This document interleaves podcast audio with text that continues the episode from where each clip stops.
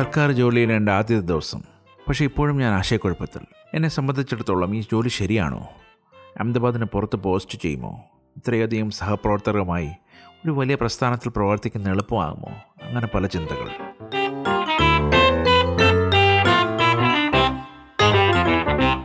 ആയിരത്തി തൊള്ളായിരത്തി തൊണ്ണൂറ്റി മൂന്ന് ഫെബ്രുവരി മാസത്തിലെ ഒരു വെള്ളിയാഴ്ചയാണ് ഞാൻ ഇൻകം ടാക്സിൽ ചേർന്നത്. എന്റെ ഡോസിയർ റെഗുലർ റിക്രൂട്ട്മെന്റ് സമയത്ത് വരാത്തതിനാൽ എന്നെ താൽക്കാലികമായി എസ്റ്റാബ്ലിഷൻ വിഭാഗത്തിലേക്ക് നിയോഗിച്ചു. എന്നെ പോസ്റ്റ് ചെയ്യുന്നതിന് ഒഴിഞ്ഞ സ്ഥാനങ്ങൾ പിന്നെ നോക്കാമെന്ന് പറഞ്ഞു. ഇവിടുത്തെ സ്റ്റാഫിനെക്കുറിച്ച് എനിക്കൊരു ലഘു ആമുഖം ലഭിച്ചു. മുറിയിലെ മൂന്ന് തരം ടൈപ്പ്റൈറ്റർ ശബ്ദം നിരന്തരമായ തബല ശബ്ദം പോലെ മുഴങ്ങി. ഫയലുകൾ സൂക്ഷിച്ചിരുന്ന ഇരുണ്ട പച്ച ഇരുമ്പ് അലമാരകൾ നിരന്തരം തുറയ്ക്കുന്നു അടയ്ക്കുന്നു. പിന്നെ ചുറ്റുമിരിക്കുന്നവരിൽ നിന്നും പെറുപെറുപ്പും ഇടയ്ക്കിടെ ഉച്ചത്തിൽ സംസാരവും ഉണ്ടായിരുന്നു. എനിക്കിരിക്കാൻ സ്പെയർ ടേബിളില്ലെങ്കിലും ഒരു കസേര കണ്ടെത്തി. ആദ്യ പണി. സംസ്ഥാനത്തിനകത്ത് ട്രാൻസ്ഫർ അപേക്ഷിച്ച ആളുകളുടെ പട്ടിക തയ്യാറാക്കാൻ ഒരു കൂട്ടം പേപ്പറുകൾ എനിക്ക് നൽകി.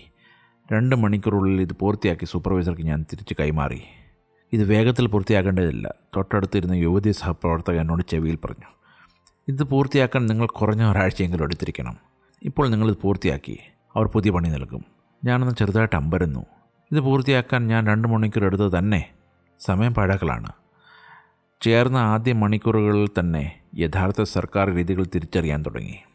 സർക്കാർ ഫയലുകൾ രണ്ട് വഴിയിലാണ് പ്രവർത്തിക്കുന്നത്. ഒരു പ്രമാണം അത് അപേക്ഷയോ പരാതിയോ എന്തെങ്കിലും ആകട്ടെ അത് വരുമ്പോഴെല്ലാം അതിനെ പി യു സി എന്ന് വിളിക്കുന്നു. ഇല്ല മലിനീകരണം നിയന്ത്രണമല്ല പരിഗണനയിലുള്ള കടലാസ് അതിന്റെ അർത്ഥം പേപ്പർ അണ്ടർ കൺസിഡറേഷൻ എന്ന് പറയുന്നത്. ഇതിന്റെ സംക്ഷിപ്തം നോട്ട് ഷീറ്റ് എന്ന സമാന്തര പേപ്പറിൽ രേഖപ്പെടുത്തുന്നു. ഇവിടെയാണ് കുറിപ്പുകൾ നടക്കുന്നത്. ഈ നോട്ട് ഷീറ്റ് ആ പ്രത്യേക ഫയലിന്റെ കാര്യത്തിൽ തുടർച്ചയായ പേപ്പറുകളാണ്. ഇതിൽ എഴുതുന്ന ഓരോ വാക്കും ഔദ്യോഗിക റെക്കോർഡായി മാറും.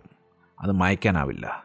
ഈ വരുന്ന കടലാസിനെക്കുറിച്ച് റിപ്പോർട്ടിംഗ് ഓഫീസർക്ക് ഒരു ചെറിയ കുറിപ്പിൽ പറഞ്ഞ് മനസ്സിലാക്കുക എന്നതാണ് ക്ലറിക്കൽ സ്റ്റാഫിന്റെ ജോലി. അടുത്ത സെറ്റ് വർക്ക് നൽകുമ്പോൾ സൂപ്പർവൈസർ എന്നോട് വിശദീകരിച്ചു. എംപ്ലോയ്മെന്റ് എക്സ്ചേഞ്ചിൽ നിന്ന് ക്ലാസ് ഫോർ റിക്രൂട്ട്മെന്റുള്ള അപേക്ഷകരുടെ പട്ടിക ആവശ്യപ്പെടുകയായിരുന്നു എന്റെ അടുത്ത പണി. പക്ഷേ എനിക്ക് നൽകിയ ഫയലുകളിൽ അത്തരത്തിലുള്ള ഒന്നുമില്ല. ഒന്നിലധികം കുറിപ്പുകൾ പുതിയ തീയതികൾ തുടർന്ന് ഒരൊറ്റ വാക്യം. P U C for perusal കേസിന്റെ ഒരു വിവരവും നോട്ട് ഷീറ്റിലല്ല അതെ ഇവർക്ക് ഇതൊക്കെ എഴുതി വെക്കാൻ കെപ്പില്ല. ആയതുകൊണ്ട് ഫയൽ കൊണ്ടുപോയി ഉദ്യോഗസ്ഥർക്ക് മുന്നിൽ വിശദീകരിക്കും. സൂപ്പർവൈസർ എന്നോട് പറഞ്ഞ് മനസ്സിലാക്കി. പ്രക്രിയ നോട്ട് ഷീറ്റിൽ രേഖപ്പെടുത്തണമെന്ന് നിങ്ങൾ എന്നോട് പറഞ്ഞു. അതുകൊണ്ട് ചോദിച്ചാണ്. ശരിയാ അതൊക്കെ ഒരു പാരമ്പര്യമാണ് നിങ്ങളെപ്പോലുള്ളവർ റെക്കോർഡ് നോട്ട് ഷീറ്റുകൾ സൂക്ഷിക്കുന്നതിനുള്ള ഈ പാരമ്പര്യം മുന്നോട്ട് തന്നെ കൊണ്ടുപോകണം. ഞാൻ കാണുന്ന ഓരോ കഥാപാത്രങ്ങളെ സൂക്ഷ്മതയോടെ നിരീക്ഷിക്കുക. എന്നതെന്റെ ഒരു പ്രത്യേക കലയായിരുന്നു. ഇതെനിക്കൊരു ഫീച്ചർ എഴുതാൻ വളരെ പ്രയോജനപ്പെടുത്തി. അങ്ങനെ കണ്ട കഥാപാത്രങ്ങളിൽ കൂടി ഞാൻ എന്റെ പത്ത് വർഷം ഇവിടെ ചിലവഴിച്ചത് പറയാം. എല്ലാവരുടെയും പേര് ഞാൻ പറഞ്ഞേക്കില്ല പക്ഷേ അവരെ അറിയുന്നവർ ഞാൻ ആരെയാണ് പരാമർശിക്കുന്നതെന്ന് എളുപ്പത്തിൽ തിരിച്ചറിയും. പതുക്കെ ഈ കഥാപാത്രങ്ങളെ നിങ്ങൾ എവിടെയോ കണ്ടിട്ടുള്ളത് പോലെ തോന്നുന്നു. ആദ്യ ദിവസം ആ കസേരയിലിരുന്ന നിമിഷം ഞാൻ കണ്ട അത്തരമൊരു കഥാപാത്രമായിരുന്നു ദിനേശ്. ഇവന്റെ രക്തത്തിൽ ബോംബെ നിറഞ്ഞു കിടക്കുകയായിരുന്നു. എന്നോട് വന്ന് ആദ്യം പറഞ്ഞത് ബോംബെയിൽ എന്തെങ്കിലും ആവശ്യമുണ്ടെങ്കിൽ പറയണമെന്ന്. കുറേ വർഷങ്ങൾക്ക് ശേഷം കൊച്ചിൻ അനീഫ ഈ ധാരാവി ധാരാവി എന്ന് കേട്ടിട്ടുണ്ടോ എന്നുള്ള ഡയലോഗ് പറഞ്ഞപ്പോൾ ഞാൻ ഇവനെയാണ് ഓർത്തത്. പിന്നെ പരിചയപ്പെട്ടത് ധൻജി എന്നു പേരുള്ള ക്യാന്റീൻ ജീവനക്കാരനെ. വീട്ടുകാരെക്കാട്ടിൽ കൂടുതൽ ചായ ഭക്ഷണം ലഘുഭക്ഷണം എന്നിവ എനിക്ക് വിളമ്പിയത് ധൻജിയായിരുന്നു ക്യാൻസർ ബാധിച്ച് പത്ത് വർഷം മുമ്പ് ഇയാൾ ലോകം വിട്ടുപോയി. അങ്ങനെ ആദ്യത്തെ ദിവസം നിശ്ചിത സമയത്തിന് പതിനഞ്ച് മിനിറ്റ് നേരത്തെ ഞാൻ ഒമ്പ ഒമ്പതരയ്ക്ക് എത്തി. കെട്ടിടം മുഴുവൻ ശൂന്യം. അന്ന് അവധിയായിരുന്നു എന്ന് എനിക്ക് സെക്യൂരിറ്റിയോട് ചോദിക്കേണ്ടി വന്നു. ആദ്യ വ്യക്തി പ്രത്യക്ഷപ്പെടുന്നതിന് മുമ്പായി ഞാൻ ഒരു മണിക്കൂറെങ്കിലും മുറിയിലിരുന്നു. അവസാനമായി വന്ന വ്യക്തി പന്ത്രണ്ടരയ്ക്കായിരുന്നു വന്നത്. ഈ വ്യക്തി എന്നും നാലരയ്ക്ക് ഓഫീസ് വിടും. ഒഫീഷ്യൽ ക്ലോസിംഗ് ആറേകാലാണ്. ഓഫീസിൽ അദ്ദേഹം ചമ്പക് എന്ന കുട്ടികളുടെ മാസിക വായിക്കുന്നത് ഞങ്ങളെപ്പോഴും കണ്ടു. അതിനുള്ള അദ്ദേഹത്തിന്റെ യഥാർത്ഥ പേര് ബി ആർ മോദിയാണെങ്കിലും ഞങ്ങൾ അദ്ദേഹത്തെ ചമ്പക്ലാൾ എന്ന് വിളിച്ചു. ഇയാളുടെ വർഷങ്ങൾക്ക് ശേഷം സംഭവിച്ച ഒരു രസകരമായ ഒരു സംഭവമുണ്ട്. ഗരീഷ് ദവേ എന്ന് പറയുന്ന ഒരു ഓഫീസർ ഇയാളുടെ പക്കലുള്ള ചില ഫയലുകൾ ചോദിച്ചു. ഏകദേശം പത്തരോടെയായിരുന്നു ഇത്. ഒരു മണിയായപ്പോൾ ആ ഫയലുമായി നമ്മുടെ ചമ്പക്ലാൽ ദവേ സാറിന്റെ ചേംബറിലെത്തി. എന്താണ് വരാൻ ഇത്ര വൈകിയത്? ഇല്ല സാർ ഞാൻ എന്നും വരുന്ന സമയത്ത് തന്നെയാണ് ഇന്നും വന്നത്. എന്നും എത്ര മണിക്കാണ് വരുന്നത്? പന്ത്രണ്ടര. ഒരു കൂസലമില്ലാതെ പറയുക കുറേ ദൂരെയാണ് സാറെ താമസിക്കുന്നത്.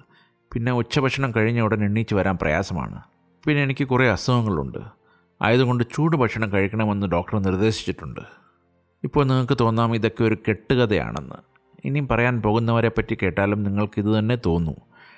പക്ഷേ എന്നെ വിശ്വസിക്കൂ ഇതിലൊരൊറ്റ ഉപ്പുമുളകും ഞാൻ ഇടുന്നില്ല. എന്റെ കൺമുമ്പിൽ കണ്ട സംഭവങ്ങൾ മാത്രമാണ് ഞാനിവിടെ പറയുന്നത്. നമ്മൾ സിനിമയിൽ കാണുന്ന പല കഥാപാത്രവും ഇങ്ങനെയുള്ള ആൾക്കാരുടെ പ്രതിച്ഛായയാണ്. അങ്ങനെ കുറേ കഥകൾ പറഞ്ഞു നിർത്തി നമ്മുടെ ചപ്പക്കളാൽ പുഞ്ചിരിച്ചു നിന്നു. ഇതെല്ലാം കേട്ട് ദവേ സാർ ചോദിച്ചു ഓഹോ അപ്പോൾ എത്ര മണിക്കാണ് തിരികെ പോകുന്നത് വീട്ടിലേക്ക്? ഏകദേശം നാലര അല്ലെങ്കിൽ അഞ്ച്. അല്ലെങ്കിൽ എനിക്ക് ബസ്സിൽ സീറ്റ് ലഭിക്കാൻ വലിയ പ്രയാസമാണ് സാറേ. കുറേ ദൂരെയാണ്. ഇത് പറഞ്ഞ് നിർത്തിയപ്പോൾ ദവേ സാർ ചോദിച്ചു എവിടെയാണ് താമസിക്കുന്നത്? സാറേ പാലടി. ഈ പാലടി ഓഫീസിൽ നിന്ന് അഞ്ച് കിലോമീറ്റർ പോലും അകലെയല്ലാത്തതിനാൽ ഇയാൾക്കിത് എങ്ങനെ പറയാൻ കഴിയുമെന്ന് അടുത്തുനിന്ന് ഞാൻ ചിന്തിച്ചു. പിന്നെ അവിടെ ഒരു മുപ്പത് സെക്കൻഡ് നിശബ്ദതയുണ്ടായിരുന്നു. കൊടുങ്കാറ്റിന് മുമ്പേ ഉള്ള ശാന്തതയെപ്പോലെ. ഒരു പൊട്ടിത്തെറി ഞാൻ പ്രതീക്ഷിച്ചു. എണ്ണീച്ച് കരണക്കുട്ടിക്കൊന്നത് കൊടുക്കുമോ എന്ന് പോലും തോന്നി. പകരം സാറ് പുഞ്ചിരിച്ചു. നിങ്ങൾ ഈ ഓഫീസിലേക്ക് വരുന്നത് ഒരു വലിയ കാര്യമാണ്. അതിന് ഞാൻ നിങ്ങളെ അഭിനന്ദിക്കുന്നു. നിങ്ങളുടെ സേവനങ്ങൾക്ക് സർക്കാർ കടപ്പെട്ടിരിക്കുന്നു. പക്ഷേ ഔദ്യോഗിക ഓഫീസ് സമയം അറിയാമോ? ചെമ്പക്കലാൽ തലകുലുക്കി അറിയാമെന്ന് പറഞ്ഞു. ഓക്കെ റിട്ടയർമെന്റിന് ഇനി എത്ര വർഷമുണ്ട്? അഞ്ച് വർഷം കൂടി സാർ. ഈ ഫിഫ്റ്റി സിക്സ് ജെയെക്കുറിച്ച് കേട്ടിട്ടുണ്ടോ? ഇല്ല സാർ അതെന്താണ്? സാർ എന്റെ നേരെ തിരിഞ്ഞു. നിനക്കറിയാമോ? എനിക്കറിയാമെന്ന് ഞാൻ മറുപടി നൽകി. പട്ടുവർദ്ധൻ എന്ന ചീഫ് കമ്മീഷണറുടെ ഐതിഹാസികമായ ഒരു കഥയുണ്ടായിരുന്നു. ഞാൻ ജോയിൻ ചെയ്യുന്നതിന്റെ ഇരുപത് വർഷം മുമ്പ് നടന്നതാണ്. ഇയാൾ തന്റെ റൂമിൽ നിന്ന് പുറത്തു വരുമ്പോഴെല്ലാം ലോബിയിൽ ചുറ്റിക്കറങ്ങുന്ന ഒരാളെ കണ്ടു. മൂന്ന് മാസത്തോളം അദ്ദേഹം പതിവായ ലോബിയിൽ ഇയാളെ പല പ്രാവശ്യം കണ്ടു. ഒരിക്കൽ അയാളെ തടഞ്ഞ സ്റ്റാഫാണോ എന്ന് ചോദിച്ചു. അയാളുടെ സൂപ്പർവൈസറെ വിളിച്ചു വരുത്തി വിശദീകരണം ചോദിച്ചു. ചായ കുടിക്കാൻ പോകുവാണെന്ന് പറഞ്ഞു.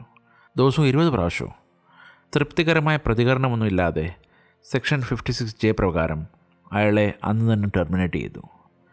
റിട്ടയർ ചെയ്യാൻ ഇനിയും അയാൾക്ക് അഞ്ചോ ആറോ വർഷം ഉണ്ടായിരുന്നു. ഇത് ജീവനക്കാർക്കിടയിൽ ഒരു കോളൽക്കം സൃഷ്ടിച്ചു. സൂര്യനാരായണൻ എന്നോട് ഈ കഥ പറഞ്ഞിരുന്നു. അന്ന് പട്ടുവർദ്ധൻ ഓഫീസിൽ നിന്ന് പോയി കഴിഞ്ഞിട്ടേ ജീവനക്കാർ അവരുടെ മുറികളിൽ നിന്ന് പുറത്തിറങ്ങിയത് അർദ്ധരാത്രിയാണെങ്കിൽ പോലും. ഈ സംഭവം എന്നിൽ കൂടി കടന്നുപോയി.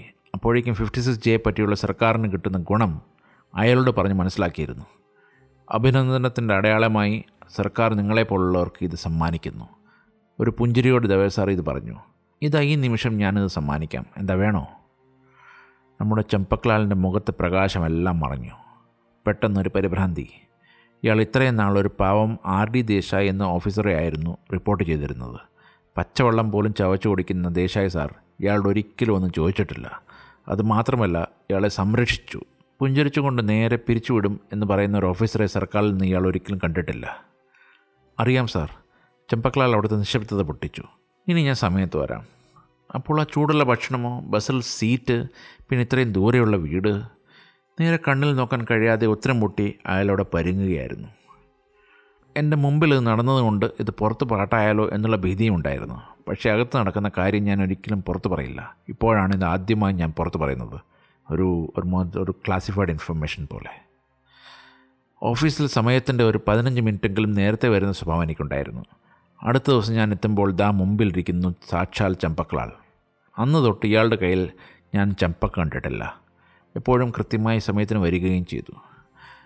ഞാൻ പറഞ്ഞു വന്നത് എന്റെ ആദ്യത്തെ ദിവസമാണ്. അതിനാൽ മറ്റുള്ളവരുടെ ആഴ്ചകളോളം എടുക്കുന്ന ജോലി ഞാൻ വെറും മണിക്കൂറുകൾ പൂർത്തിയാക്കി തിരിച്ചുപോയി.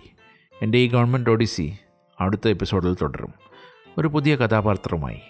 അതുവരെ വിട. നന്ദി. നമസ്കാരം.